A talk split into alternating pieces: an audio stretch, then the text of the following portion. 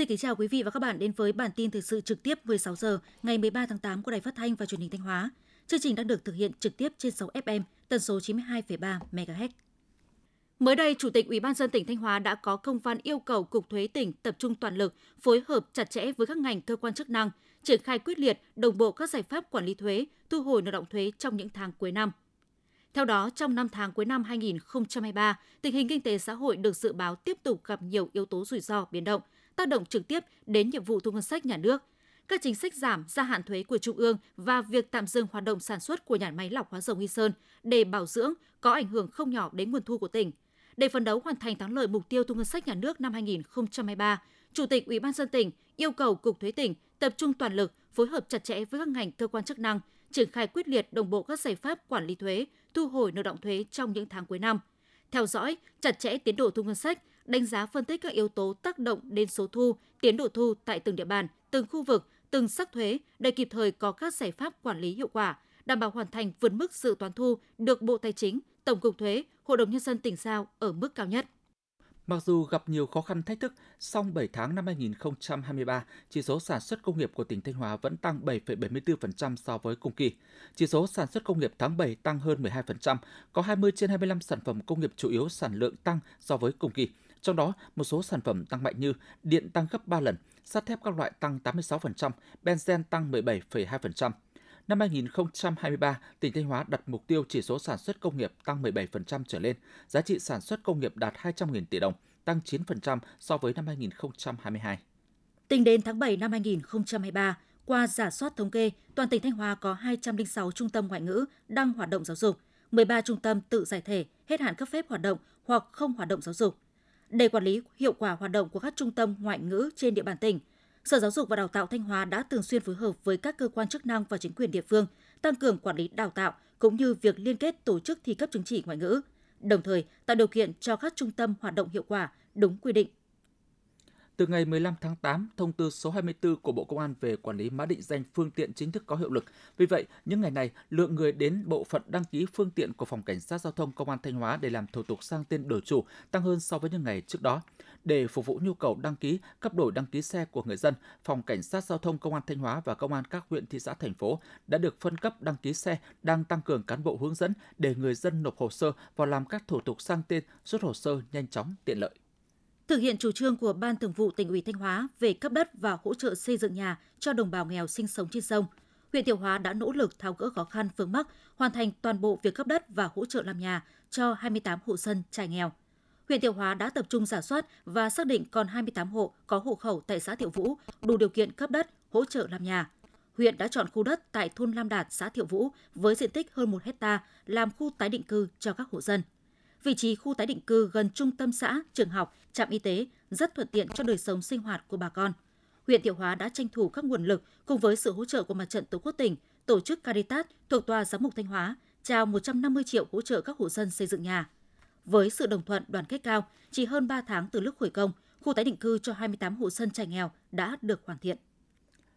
Tiếp theo là phần tin trong nước. Theo Cục Quản lý Lao động ngoài nước, trong 7 tháng, Việt Nam có khoảng 85.200 lao động đi làm việc ở nước ngoài, đạt 77,4% kế hoạch năm. Trong đó, Nhật Bản tiếp tục là thị trường tiếp nhận nhiều lao động nhất với 41.139 lao động. Tiếp đến là Đài Loan Trung Quốc với 36.956 lao động, Hàn Quốc 1.799 lao động, Trung Quốc 1.024 lao động. Với Đức, Cục Quản lý Lao động Việt Nam đánh giá đây là thị trường mới có thu nhập cao, nhiều quyền lợi đối với người lao động tương lai sẽ là một trong những thị trường hấp dẫn bền vững và lâu dài của lao động Việt.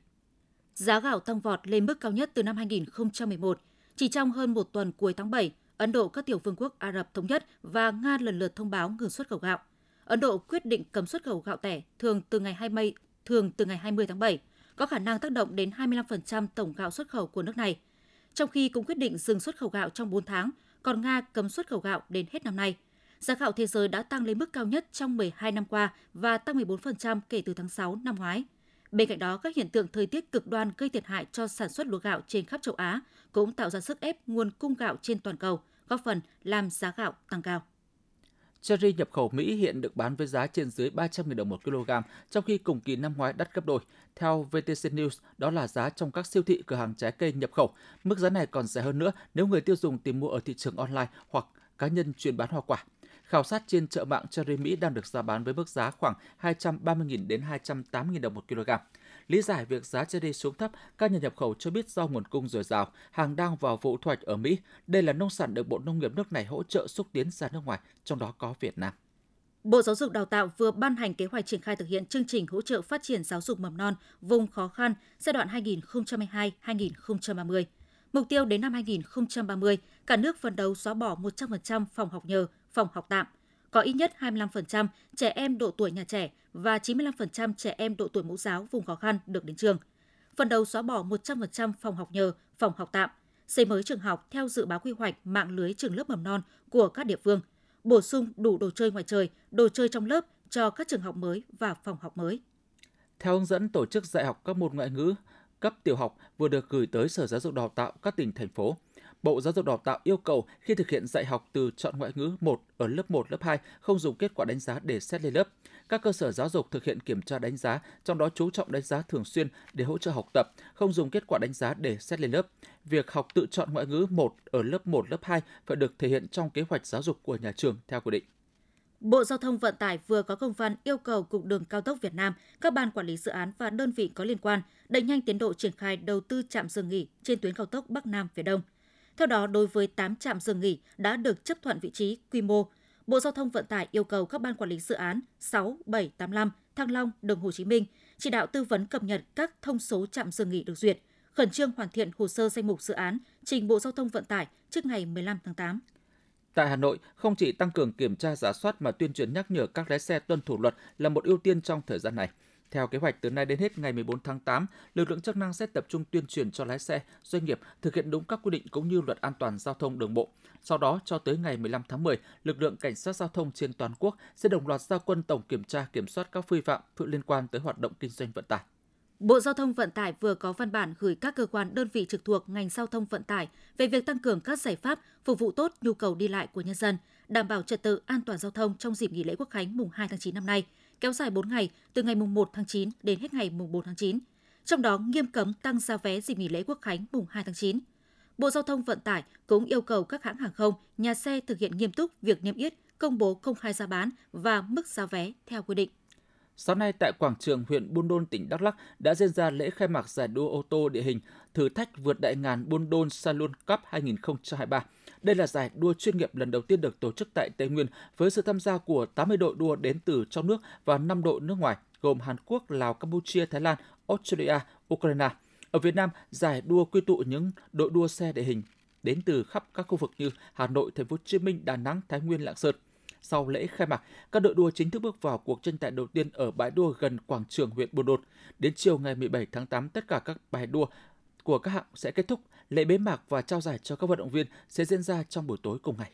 Công an thành phố Hồ Chí Minh vừa triệt phá một đường dây buôn bán trẻ sơ sinh. Một đối tượng nữ đã bị bắt khi đang mua bán trẻ sơ sinh với số tiền là 16 triệu 500 ngàn đồng. Đối tượng này có nickname Kim Thảo Lê, sau này xác định là Lê Hồng Anh trong nhóm kín trên mạng xã hội.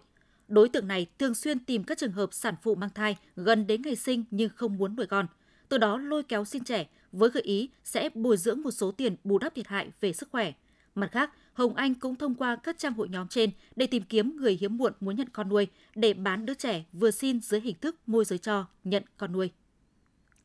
Theo báo cáo cập nhật tình hình hồ thủy điện mới nhất của Bộ Công Thương, những ngày gần đây tình trạng mưa lũ đang diễn biến phức tạp trên cả ba miền Bắc Trung Nam. Lưu lượng nước về các hồ thủy điện tăng cao. Khi nhận được thông tin xả lũ hoặc thay đổi chế độ vận hành, Tập đoàn Điện lực Việt Nam thông tin người dân cần thực hiện ngay các biện pháp theo khuyến cáo sau đây. Thứ nhất, lập tức rút người và phương tiện ra khỏi lòng sông. Thứ hai, thông báo cho những người xung quanh biết để cùng thực hiện. Thứ ba, buộc thuyền bè vào vị trí cố định, dây dài để tránh lật thuyền. Thứ tư,